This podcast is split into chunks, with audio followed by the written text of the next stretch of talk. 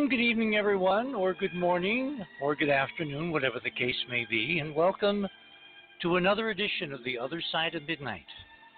That very curious time between dusk and dawn, which is now expanded to a full 24 7, where anything can happen and usually does. Well, this morning we're going to be tackling a very, very difficult topic, and um, to give you a sense of perspective, I want to call your attention to our news item in my section of Radio with Pictures. Now, you're going to want to follow the little bouncing ball here. So, for those of you who may be new to the show and don't quite know how Radio with Pictures works, here's what you do. You're listening on some kind of device. You need a phone or a computer to log on simultaneously to our website because we have images and links and additional information on the web. And you want to go to theothersideofmidnight.com, theothersideofmidnight.com, and you want to click on tonight's banner, which says for Saturday, the uh, 10th of August, Searching for the Truth Behind Racism. And there's a very interesting and provocative picture that we're going to talk about as we get into the show tonight. This is a, a very provocative image, which was uh, part of a very provocative show provided by my old friend Gene Roddenberry for a very interesting and classic Star Trek, which is going to come up in tonight's conversation. What you want to do is now, when you click on that banner on the other side of midnight.com, that will take you to tonight's guest page. You scroll down in the guest page, and you will see eventually you'll see a little banner says radio with pictures and under that you'll see my name richard hoagland's items. Number one the annual perseid meteor shower is best viewed this weekend tonight and tomorrow night from now through till dawn. Uh, this is an annual meteor shower. It's called the perseids because they appear to emanate from the northern constellation of perseus uh, in the northern hemisphere. So you'll see them kind of peaking more and more as we get toward dawn as the Earth rotates around and we uh, are facing the direction of Earth's movement around the Sun. Remember, we're moving around in orbit around the Sun at 18 and a half miles per second. So if you take the combined velocity of objects orbiting the Sun against the, the solar direction, against our motion, and the Earth's orbital motion, that amounts to a lot of kilometers per second or a lot of miles per second. And of course, meteors are these little tiny snippets and bits and pieces of interplanetary debris that are visible as streaks of light across the uh, night sky when they intersect the Earth's atmosphere and they burn up from friction, from the conversion of kinetic energy into heat. And the bigger they are, the more spectacular they are. And you can get pretty good at this because you can almost tell the composition of the little, you know, burgy bits out there that we're encountering by the colors. For instance, if you see one with a bright green tail, the green is because of copper. So it's a uh, interplanetary bit of flotsam or jetsam, or both, which has a rather high, higher than normal copper content. Uh, the same with other elements. For instance, iron will burn with a brilliant white hot heat. Um, and basically, those are the two things that are kind of out there. Most of the meteorites that we encounter are uh, iron based with uh, various percentages of uh, uh, other metals in it.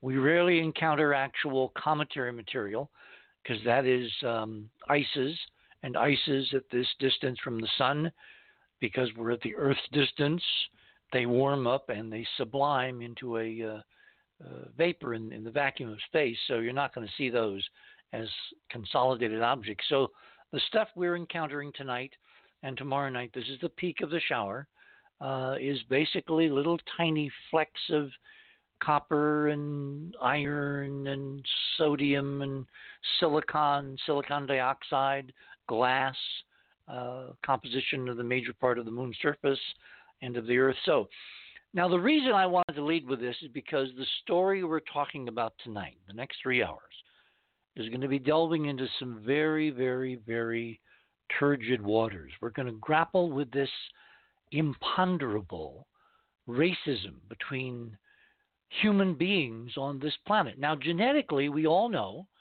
based on decades now of genetic research and DNA and all that, that we're all one. In fact, the genetic variation in human beings, from Hottentots to Eskimos, from New Yorkers to uh, you know folks in in in Europe uh, to the Far East, anywhere on Earth, there is much, much, much, much less genetic variation between the so-called races than there is in the the closest order to human beings in the genetic uh, primate column, which would be uh, chimpanzees. There's more genetic variation in chimpanzees than between the widest divergent human beings. So, where did this idea of races and isms and someone is better than someone else, someone's smarter than someone else, someone is faster or more brilliant or able to leap tall. Where did all that come from in a genetic population which is incredibly homogeneous despite superficial, superficial appearances of difference? I wanted to do this show because the last couple weeks have been horrendous piled on the last couple of years, piled on the last couple of decades, piled on the last couple of centuries. I mean, the human story is one, unfortunately, of hating the other, of doing terrible, violent things to whoever can be defined as the other. I want to tell you a personal story because when I was, I, I kind of encountered this and it really hit home when I was 10 years old. I was living in rural Maryland in a little place called Lewistown, which was basically a Methodist church and a general store by the side of the road on the way between Frederick and a place up the road, up uh, Route 15, called Catoctin Furnace, and another larger town called Thurmont. Now, Catoctin Furnace may or may not ring a bell in your memory because I've told part of this story before, because that's where the presidential retreat uh, was located after World War II, after uh, uh, President Roosevelt uh, built it up uh, in the uh, mountains of rural Maryland. And it is there that the president hangs out, apart from Washington. It's about a 40 miles as the as the hair, uh, crow flies or the helicopter flies, and a number of presidents choose to helicopter from the White House to the presidential retreat up there. Um, there were a few presidents during the time that we lived in uh, Lewistown that came riding in a convoy of limousines and uh, they didn't have, you know, SUVs in those days. It was just a lot of cars. And one of those was the Eisenhower administration. They would ply that Route 15 up and back to the presidential retreat quite often. And the reason we notice is not because there were all these cars in a convoy on the highway, although that was obviously noticeable even to a kid who was 10 years old, but because my parents at that time had a restaurant literally in Lewistown, the only restaurant, and a bed and breakfast with rooms and uh, you know kitchen and all that upstairs in the house adjacent to the restaurant. And so we lived a kind of a quasi public life where during the daytime into the night, you know, my parents would be in the restaurant next door to the house and they'd be serving customers and uh, to many hours, deep hours into the night. And um, all kinds of customers came through the doors big ones, small ones, little ones, tall ones, black ones, white ones, and you know, my parents served everybody. I didn't really notice this difference until at school the kids started to call us names because our parents served I mean, nowadays the polite term would be people of color. In those days, this is in the 1950s, uh, the terms were not as polite. My God, they were not as polite. But it all really kind of came to a head one one weekday afternoon when the um, uh, church deacon of the Methodist church across the street, which had this big kind of pullout on the other side of the two lane highway from where our house and restaurant and bed and breakfast were located, literally a, a, a doorstep from this highway, this two lane Route 15 state highway. Because that's where the cars would pull off on the other side of the of the road, the street, the highway, to park and then cross the road and come into the restaurant, or park and come in to uh, spend the night in our uh, bed and breakfast. And one of the things that I noticed, again, as, as a kid of 10 years old, in addition to the fact that kids in school were really being really, really nasty and hateful and horrible because my parents served everybody in the restaurant. And the town was not very um, happy with this. And the, the kids in school made a lot of trouble. You know, you heard about the term bullying. Well, we got bullied because our parents were different. They they talked to people, anybody. They served people, anybody, and their kids were made to suffer. But it really hit home, and I mean really hit home home, because being across the street from a, a church on Sunday mornings, there would be church services. And as any of you who have lived in a city or in the country know, um, churches have church bells, and church bells are rung to call parishioners to services. So on Sunday morning, following uh, the restaurant being open late at night to serve tourists going up and down between you know the DC area and the mountain area in uh, in northern Maryland, uh, my parents would obviously on a Sunday morning like to sleep in. And when we went to church, which was not regularly, it was irregular. It was into Frederick, and it was uh, late service, you know, 11 o'clock, noon, that kind of thing. So they would try to sleep in because they were up very, very late. Because when you run a restaurant, it's not just when you close the doors, but there's all kinds of cleanup there's dishes and kitchen and tables and cleaning counters and floors and all of that stuff and you know we all participated to some degree or, or, or other. So we were sleeping in with our parents uh, when things got kind of strange across the street. The church bells when we arrived in lewistown rang on sunday morning like maybe a dozen times and then they would quit. But the longer my parents had the restaurant and bed and breakfast and served anybody, I began to notice very peculiarly that the church bells in the Methodist church, the white Methodist church with the steeple on the beautiful little lawn across the street with the parking lot, that they would ring longer and longer and longer. And I think one morning I counted the bells ringing 140 some times before they died away. Now, needless to say, because they were just across the street, neither my parents or us kids or anybody sleeping in the uh, bed and breakfast, you know, trying to get a, uh, you know, shut eye time before they would got back on the road to continue, you know, up the road being tourists.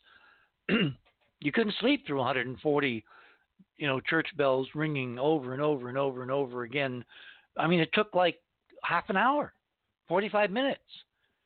And I remember vividly, I mean, remember, I'm 10 years old and I've experienced why my parents are hated by more and more people in the town because we served one of the nicest terms in those days were coloreds.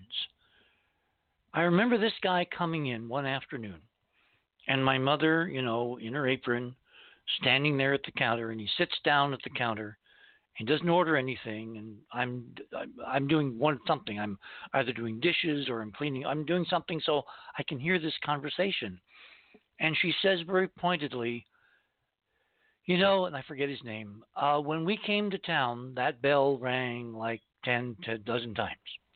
Now on Sunday mornings, when our guests are trying to sleep, when we're trying to sleep, it's ringing over a hundred. How long is this going to go on? You're supposed to be a God fearing man. Do you really think that the scriptures would support what you're doing? And I remember this guy looking across this counter at my mom, and he says in this southern drawl, Ma'am, as long as you serve coloreds, that bell is going to ring. And he got up and he walked back across the street to the Methodist church. And it made a really fun, I mean, it was the first time I really realized there was such a thing as irrational hate. So, what we're going to try to talk about this morning is the basis for irrational hate. One other data point. In the same time frame, there was a very famous musical called South Pacific in the late 50s, 1958. And there was a song in that musical called You've Got to Be Carefully Taught. And one of the questions we're going to ask tonight is this about being taught or is this about something deeper, something much more fundamental? From year to year, it's got to be drummed in your dear little ear. You've got to be carefully taught. You've got to be taught to be afraid of people whose eyes are oddly made and people whose skin is a different shade. You've got to be carefully taught. You've got to be taught before it's too late, before you are six or seven or eight to hate all the people your relatives hate. You've got to be carefully taught. You've got to be carefully taught. My guests tonight uh, are Dr. Richard Spence, because I wanted to look into the history of racism, and it turns out that as a as a subject, as a title, as an academic uh, uh, piece of nomenclature, it's really not that that old. Dr. Richard Spence is professor of history at the University of Idaho. His interests include Russian military history, along with espionage, occultism, and anti Semitism. His major public works include Boris Savinkov, Renegade on the Left, Trust No One, The Secret World of Sidney Reilly, Secret Agent 666, Aleister Crowley, British Intelligence, and the Occult, and many, many, many more. Um, my other guest is uh, uh, Georgia Lambert, who has over 50 years of experience in the field of esoteric studies. As you know, she was part of the uh, uh Institute for Advancement of Human Potential and also was uh, a um, on, on, on the staff under Manly Hall of the um, Society for Philosophical Research. So, without further ado, let me welcome my two guests of the morning to the other side for a hopefully enlightening conversation. Richard, Georgia, welcome. Good evening. Good evening. Well, where should we begin? Because, again, as that song from South Pacific goes, and as I was taught, back when I was going through this as part of a family that was trying to just be human. We were all taught that racism is taught, and I'm beginning to wonder, Richard, if in fact it's it's not deeper, it's somehow systemic in in if if not the genome, in something that's been done to human beings over the centuries and thousands of years, because I remember as a kid, you know, we we we were, we were just we, we just played with kids until our parents, particularly the parents of these other kids, uh, came and got very upset and dragged their kids away. So, where should we start this? Well, you can start at the beginning, or you can start at the end and go back to the beginning. um, I, I, I, think you brought up a, an interesting point just a couple of minutes ago when you, you mentioned the fact that the term, which gets bandied around very widely today, racism, is a recent term. And and when you approached me earlier this week about doing this show, and we we chatted about this a little bit, uh, you know, one of the things that I could was sure of then that that racism is a recent term. You know, and I was thinking it probably came out in the 19th century, so I did a little bit of checking, and I found out that that racism, at least appearing in in the public sphere, you know, particularly in newspapers. And, you know, this is one of the ways you want to tell when a term becomes current. What you go is look back the first place it would ever appeared in a newspaper, because that's often how new terms, neologisms will, will sort of enter the language. Mm, very, very clever. Turns out that, that, that racism, at least in the English speaking press, is virtually non existent prior to 1938. Wow. Be- beginning, yes, uh, that's you know that's about 50 years later than I assumed. There are a few mentions. I think the earliest mention in any kind of American publication is in a uh, a, an anthropological article written in 1902. Uh, and, and in that, racism is simply used as this term to try to, you know, to categorize a kind of taxonomy of, of human beings. It, it's not used with any particular pejorative sense or against anyone. But where it really begins to show up is in the 1930s, and in particular, it shows up in partic- in reference to Nazi racial, because the Nazis had racial policies, and they tended to use that term. Therefore, one of the other things you can give the Nazis credit for, if you're inclined to give them any credit, is essentially being the the large sort of popularizers, the people who uh, who really sort of put that that term out into public discourse. I think uh, somebody noted Trotsky in one of his writings in 1930 mentions the term racism, and there are a few others, but really, prior to the years just before World War II, the term didn't exist. It's now that one of the raises a kind of interesting question. Well, where did it come from? You know, how did it come about? Well, nobody seems to be too sure about that. See, that's what I always find fascinating because you know it, it's what keeps us historians in business because we're always trying to find things that people think are there they aren't and and there's something else you know where exactly does this term begin. You know, for instance, I was saying the term racism doesn't appear in the press. You don't find it printed anywhere much before the late 1930s. Now, that doesn't necessarily mean that's the first time someone said it or it was used elsewhere. It's, you know, things, a word has to be enunciated before eventually it will find its way into print but there's probably not too much of a difference between those. The idea is that in the 19th century, you don't find the term racism, but if you look around, and not often, you'll find the term racialism. And hmm. racism seems to have been a kind of shorthand for an earlier term of racialism. And of course, what all of that is based on the idea is that there are distinct human races. And that then takes us further back into something like the, the 18th century. But maybe maybe George has something to say on this. well, um, I'm looking at it from a little different perspective, of course. I, I bring the esoteric perspective to the table. And we're talking about uh, racism, but the deeper question is that of separateness. Uh, if we didn't have gender or skin color or religion uh, to divide us. We would invent things. Uh, in the esoteric model, and of course, this is totally unprovable, but the tradition says that um, those souls that couldn't adjust in other systems get to come here. And the great lesson to be learned here is to overcome separateness.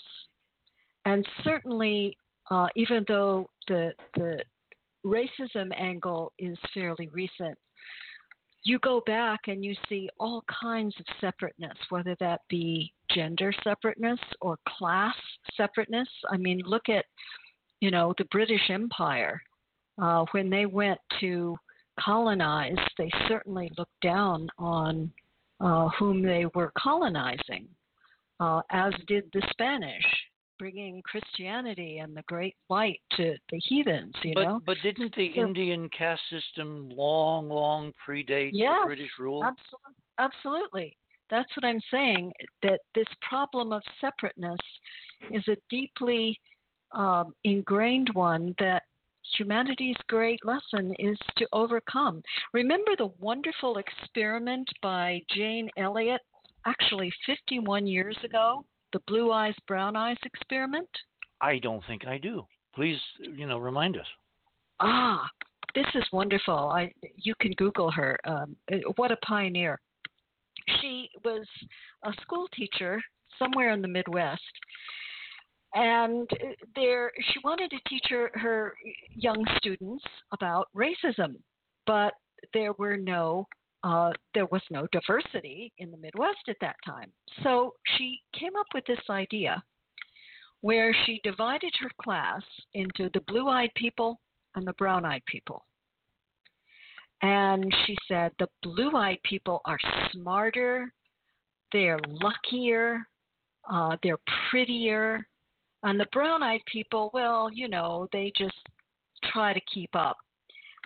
In the lunch line, she gave the blue eyed people the first chance at the lunch line. They had the playground privileges. Um, it, it was amazing. And after a day, one day, the test scores of the brown eyed people went down. What? And, the blue eyed people went up. So their self esteem was so attacked yeah. by being segregated. Yes. Then the next day she reversed it.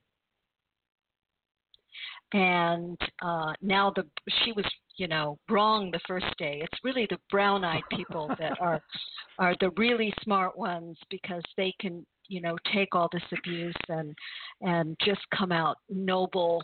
I, I mean, it was really amazing, and it was a groundbreaking experiment to see, especially in young people, how quickly that kind of attention and misattention um, affects the brain and performance.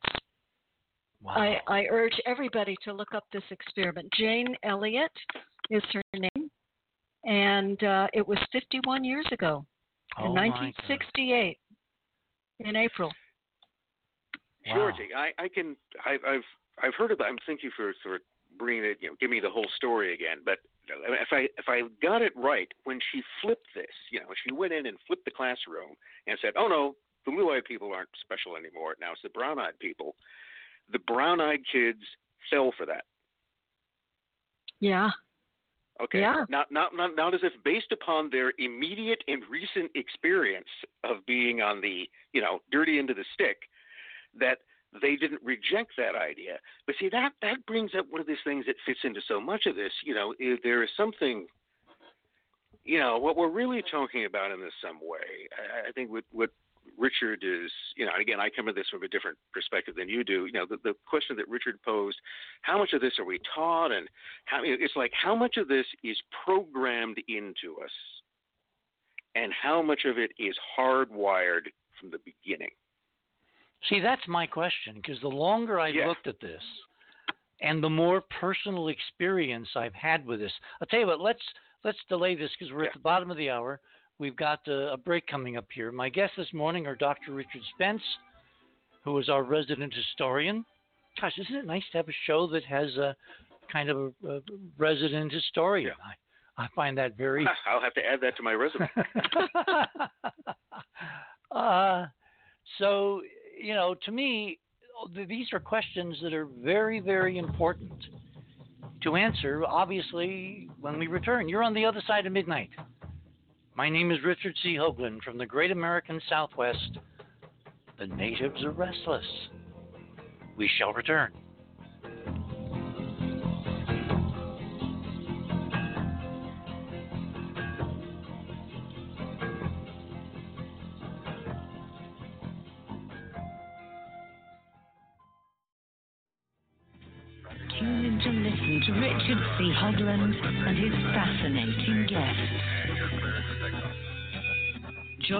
Club 19.5 to get access to exclusive 180 episodes.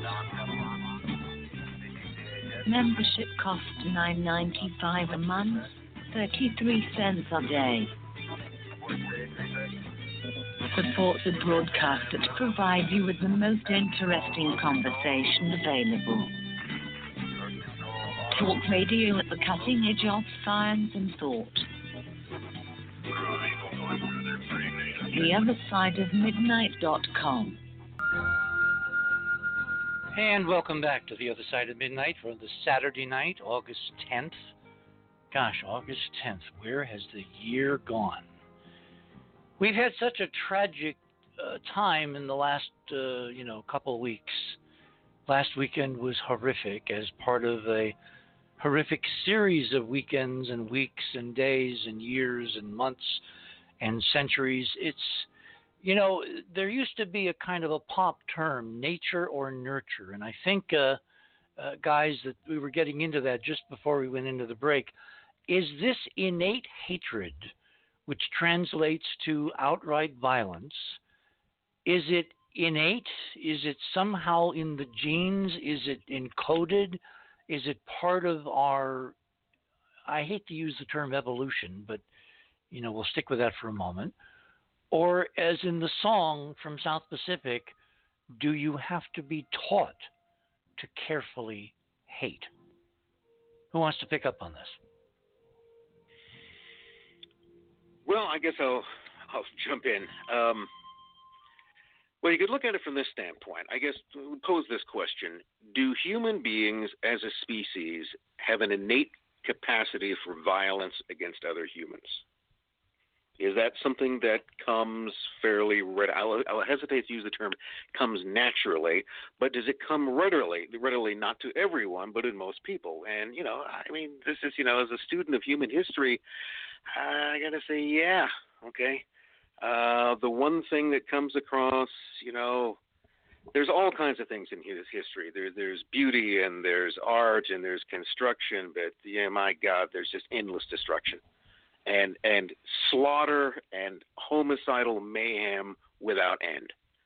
I mean, there are times literally when I've considered that in looking through history in a broad scope that it's like one atrocity after another. There are all of these these beautiful things and these these developments and insights, spiritual and scientific, that come along, but they're just embedded in this matrix of continual violence. Now, whether that is all in some way a lesson that was taught to begin with, it just perpetuates itself and perpetuates itself. You know, I, I've got to think that there's not to say that human beings are necessarily innately violent, but we have this capacity. We have traits that can easily be turned in that direction.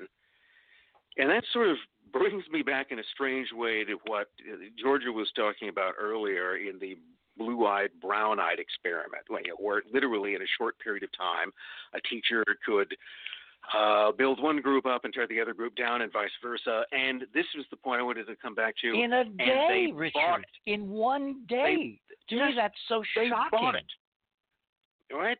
And this is one of the other things that's come across broadly in history. If you look at it, human beings can be conned.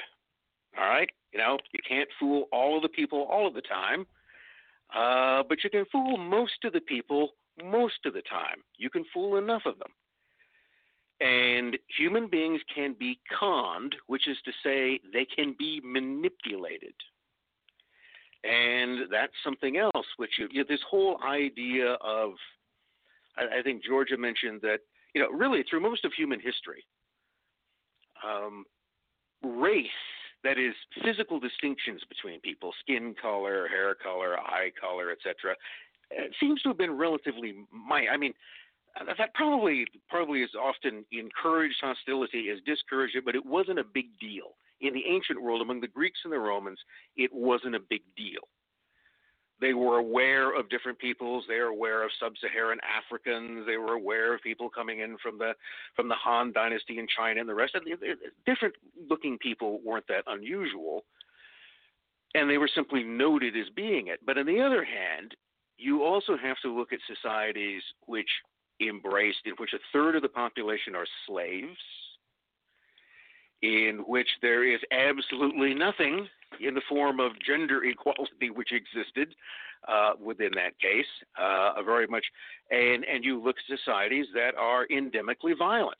Okay, the Roman Empire did not grow peacefully.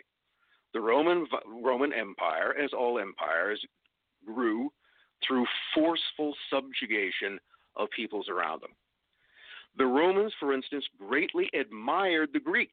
You know, I mean, what would be better if you're a wealthy Roman to have a Greek slave to educate your your child? The the the, the slave wasn't seen as an inferior human being; their status was seen as inferior.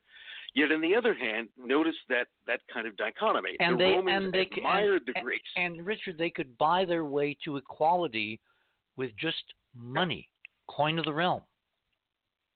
You could. I mean, it was it was simply a, a social condition, and it wasn't it was never attached to particular groups of people. I mean, it was probably you know less of a big deal to enslave barbarians, uh, and, and of course, good Roman citizens were not to fall into that.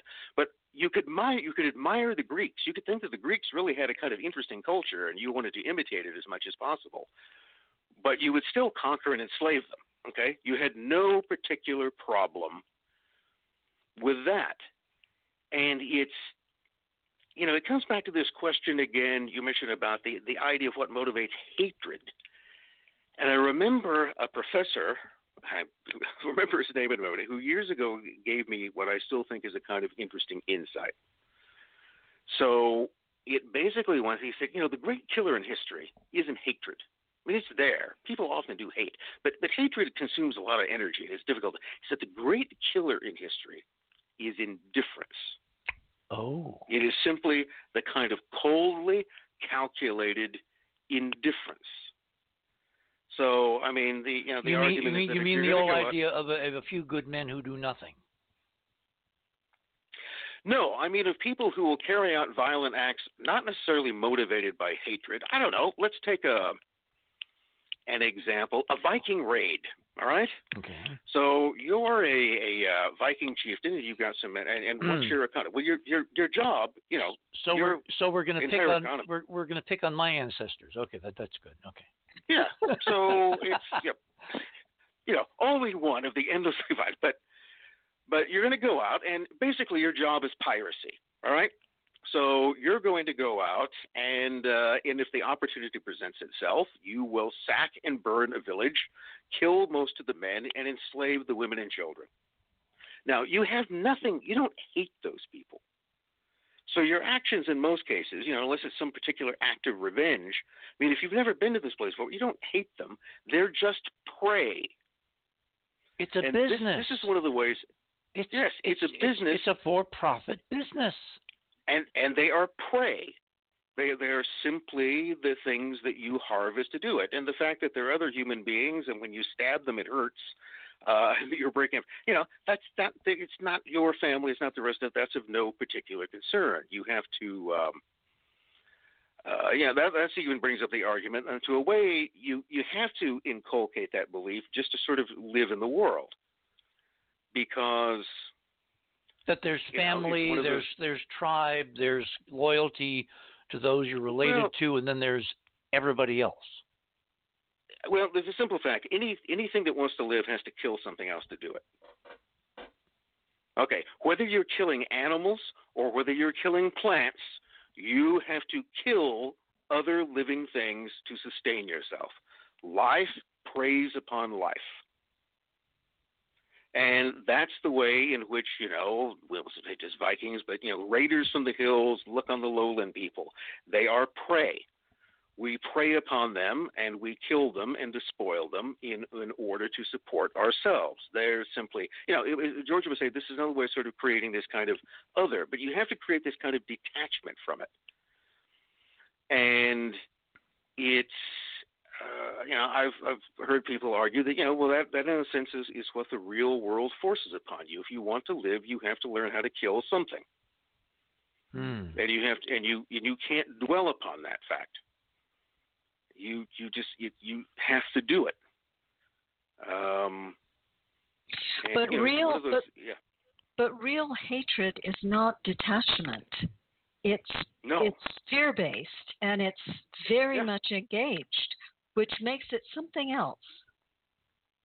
Well, I think you brought up an interesting point I was going to get to was, um, and I'm glad you brought it up, which was that hatred is usually a response to fear. Yeah, exactly. People tend to hate things that they fear. And so that would, so I guess the question then becomes, what are you afraid of? And is it endemic or is it carefully taught? You know, i in Eastern philosophy, um, the idea is as you evolve along the path and you become more spiritually unfolded or advanced or whatever you want to call it, this is a, a lifting up and out of one's own form. And when people are stressed, that throws them back into the old part of the brain, what we would call the old reptilian brain, the brain stem, where you have these instinctual survival um, activities, you know, fighting, fleeing, feeding, fornicating, uh, you know, whatever it happens to be. Experiments have been done where where rats that normally get along just fine, when you put them in confined spaces with too many rats for the space, they start turning on one another. Wasn't there a very famous experiment in the 50s at Harvard that demonstrated this overwhelmingly? There probably was. I, I'm not aware of it. But the the point is that in times of stress, whether that be um, internal within the family or environmental or whatever, um, people are thrown back into that old part of the brain, which is based on survival, which is when that survival is challenged in any way, it produces that fear. I'll, I'll give you a, a, really good example of this. Um, I had a, a friend who was the um, wife of Karl Pribram, who was one of the Mm. um, you, you know big in brain research. He Mhm. passed away a couple of years ago, and uh, I was visiting them in their house in Radford, Virginia, which was gorgeous, and it was out in this wooded area. And they had this back deck where all kinds of animals came to eat. And uh, Katherine was telling me that uh, one winter, you know, she would put food out, and the animals would come and they would fight one another to get to the food. And she she wanted to put food out because they needed it, but she didn't want them fighting over it either. So what she did is she researched the different kinds of food that the different groups, animal groups, you know, the raccoons and the birds and, you know, the weasels or whatever they were. And she put out all on the deck at the same time these different kinds of food. And within a week, all of these species were eating off the deck in peace. Oh my. And Karl's comment was when people have enough food, they don't fight. Interesting. Interesting. So we're in this we're in this really strange time, which is a major transition for humanity in many many ways. Um, our consciousness has gone from being only concerned with self to being concerned with family to being concerned with tribe uh, to being concerned with nation. And now we're on the verge of the next big breakthrough. It's a time of stress. And a lot of people are being thrown back into the old part of the brain as a reaction to this stress rather than rising above it and embracing something bigger. Hmm.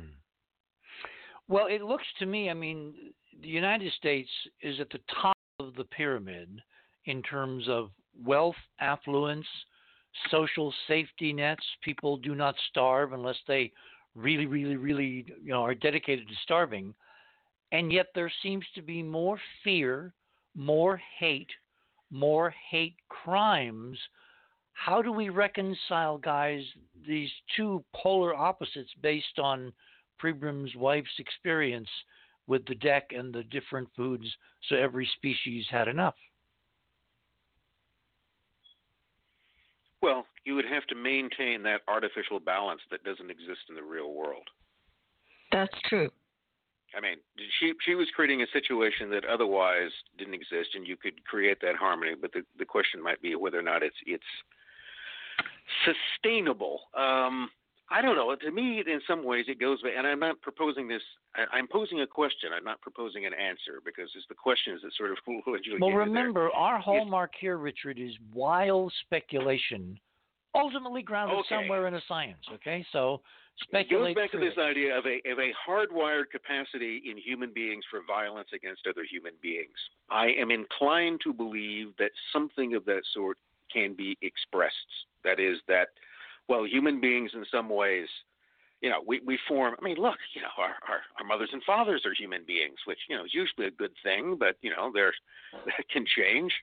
Um, you know, families can be wonderful, nurturing environments. They can also be living hells for some yep. people. Yep. yep. Mm-hmm. I mean, I mean that that's the idea. If you think about it, our our closest. I mean, look, our closest human relationships for most of our life are with generally with members of of a family, people that you're related to. And you know, I, I don't think I'm wildly speculating to say, here that some families get along wonderfully, but you know, almost always there are conflicts.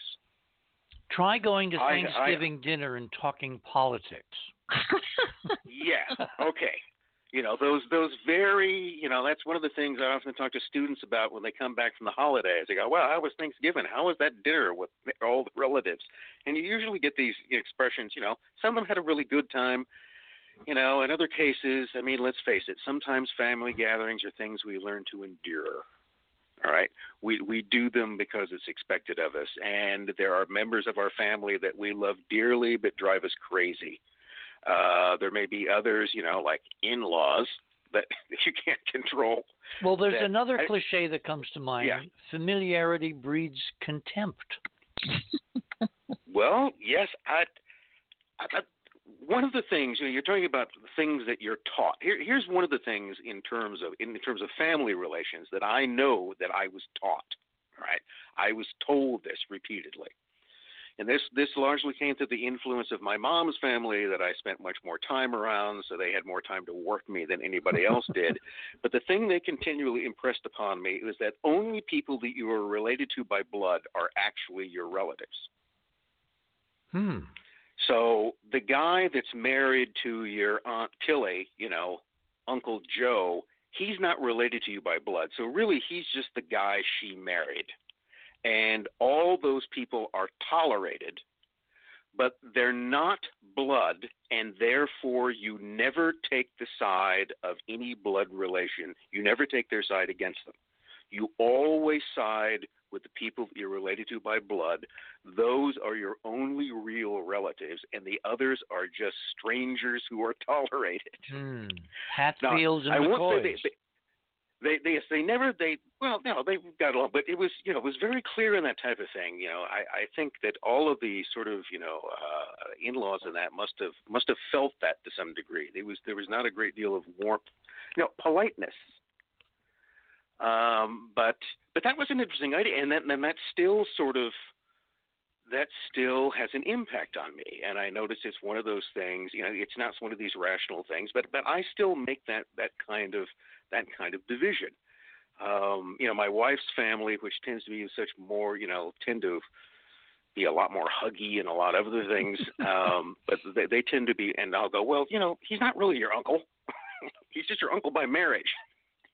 See, to me, to her, that's not a distinction that she would ordinarily make. That is so interesting, to me- Richard, because because growing up, Yeah. I remember my grandmother on my father's side, my father's mother, had a boyfriend. His name was Fred. But we called him, all us kids, Uncle Fred.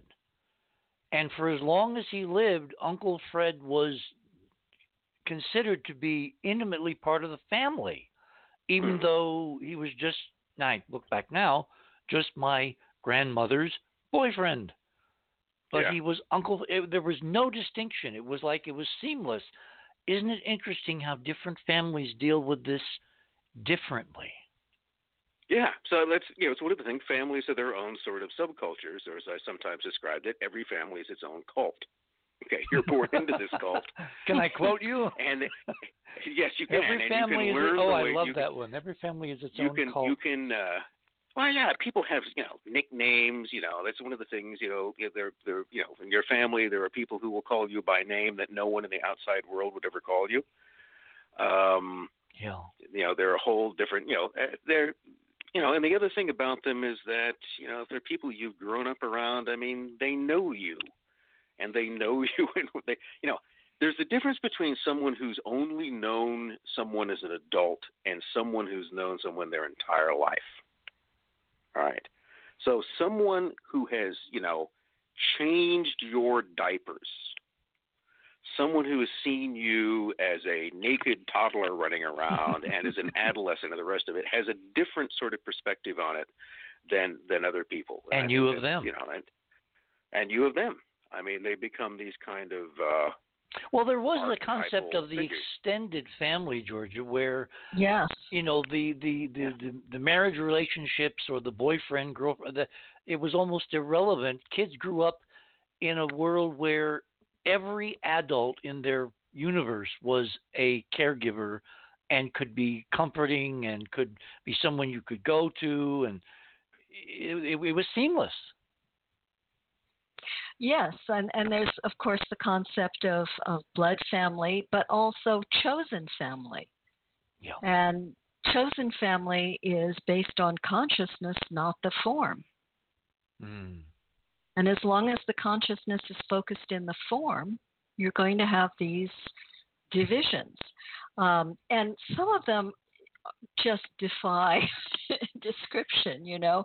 As I was saying uh, earlier, if we didn't have gender or race or ethnicity or religion to divide us, we would invent things.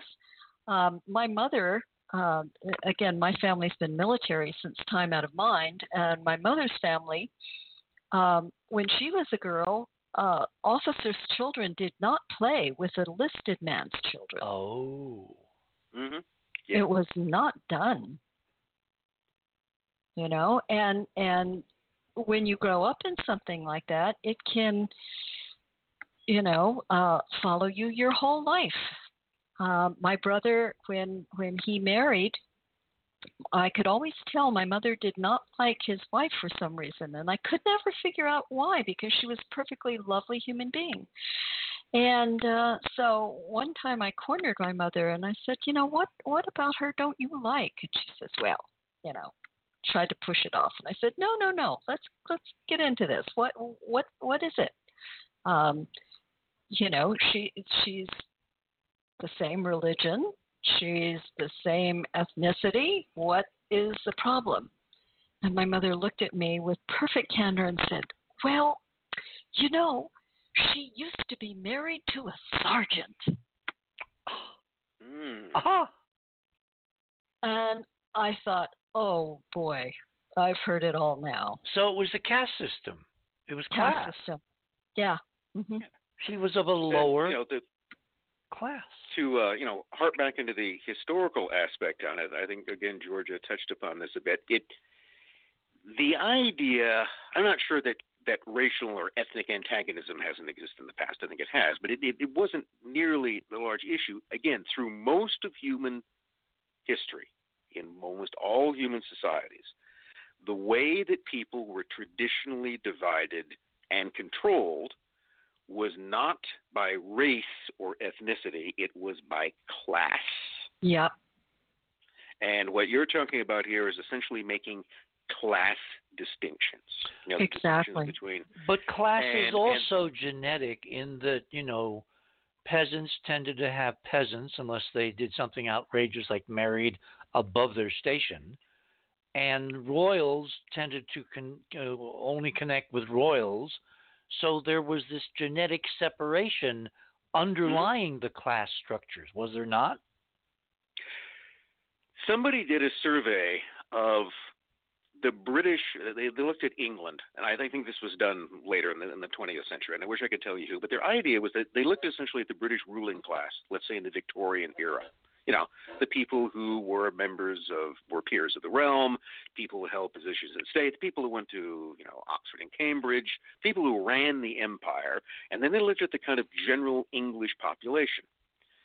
And what they found out was that if you compared them on a kind of uh, any basis, if you even looked at their skeletons, you could see the differences. So members of the British upper class tended to be four to six inches taller than members of, of the working class.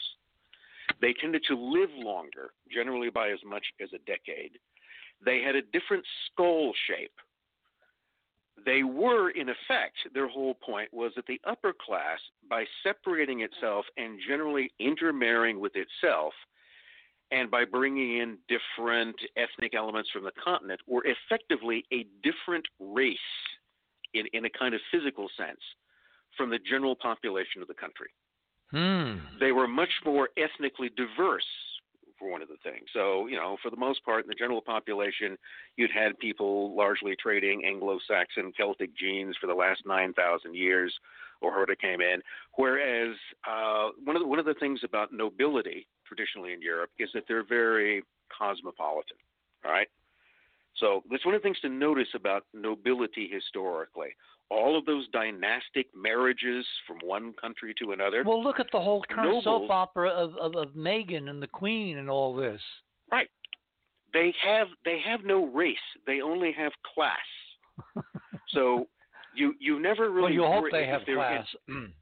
well, that- that class, but yes, but it's it's the class. It, it's the whole point. Do they come from your rank? So let's put it. I mean, here's here's I don't know, maybe not a famous example. Good old King Henry VIII or bad King Henry VIII.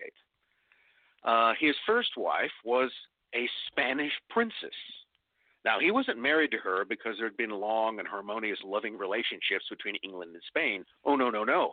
He was married to her to try to ensure that. In other words, you know, pawning off one of your ex- the extra female royals to in a dynastic marriage elsewhere was a way of sort of creating these these links between the between the two. But it it was a you know it was a calculated dynastic marriage, but it had nothing. But the other fact, the fact that she was Spanish, never entered into it. The fact that you know there was there was no distinction that way. Spain was a much more important country than England, so England was actually doing better by having its king marry a Habsburg Spanish princess, which you know didn't work out and hijinks ensued and heads rolled. But uh, nevertheless, that was Literally. so, but that's yes. You know, if you look at it, it's you know the the whole one of the most famous dynasties in Europe, the Habsburgs. You know, the Habsburgs married their way into power. They were only weren't so much conquerors. They made a series of very effective dynastic marriages, and they didn't care. You know, uh, ethnicity wasn't really a matter here. Uh, it was political gain, and of course that this person was a suitable match, a person from the same class in society uh, that you would come from. I'll tell you what, Richard, hold it there. We're at the top of the hour. My guests this morning are Dr. Richard Spence and resident historian. You can add that, of course. And Georgia Lambert, our resident metaphysician. I mean, we've really got some interesting folks tonight. And we're tackling something which, to me, is almost ineluctable. It's like, how do you get to the bottom and the end of this tunnel? Because to me, and again, I want to talk to Richard about data. I love data. But it sounds to me like the current concept of racism is is really, really almost 20th century and forward, and it's very different, and is being practiced very differently, particularly with the era of the Nazis. We're going to get into those folks in some detail, and Richard has a whole interesting historical lineup, and we want to delve into that. So all that when we uh, come back. You're on the other side of midnight. My name is Richard C. Hoagland, shall return.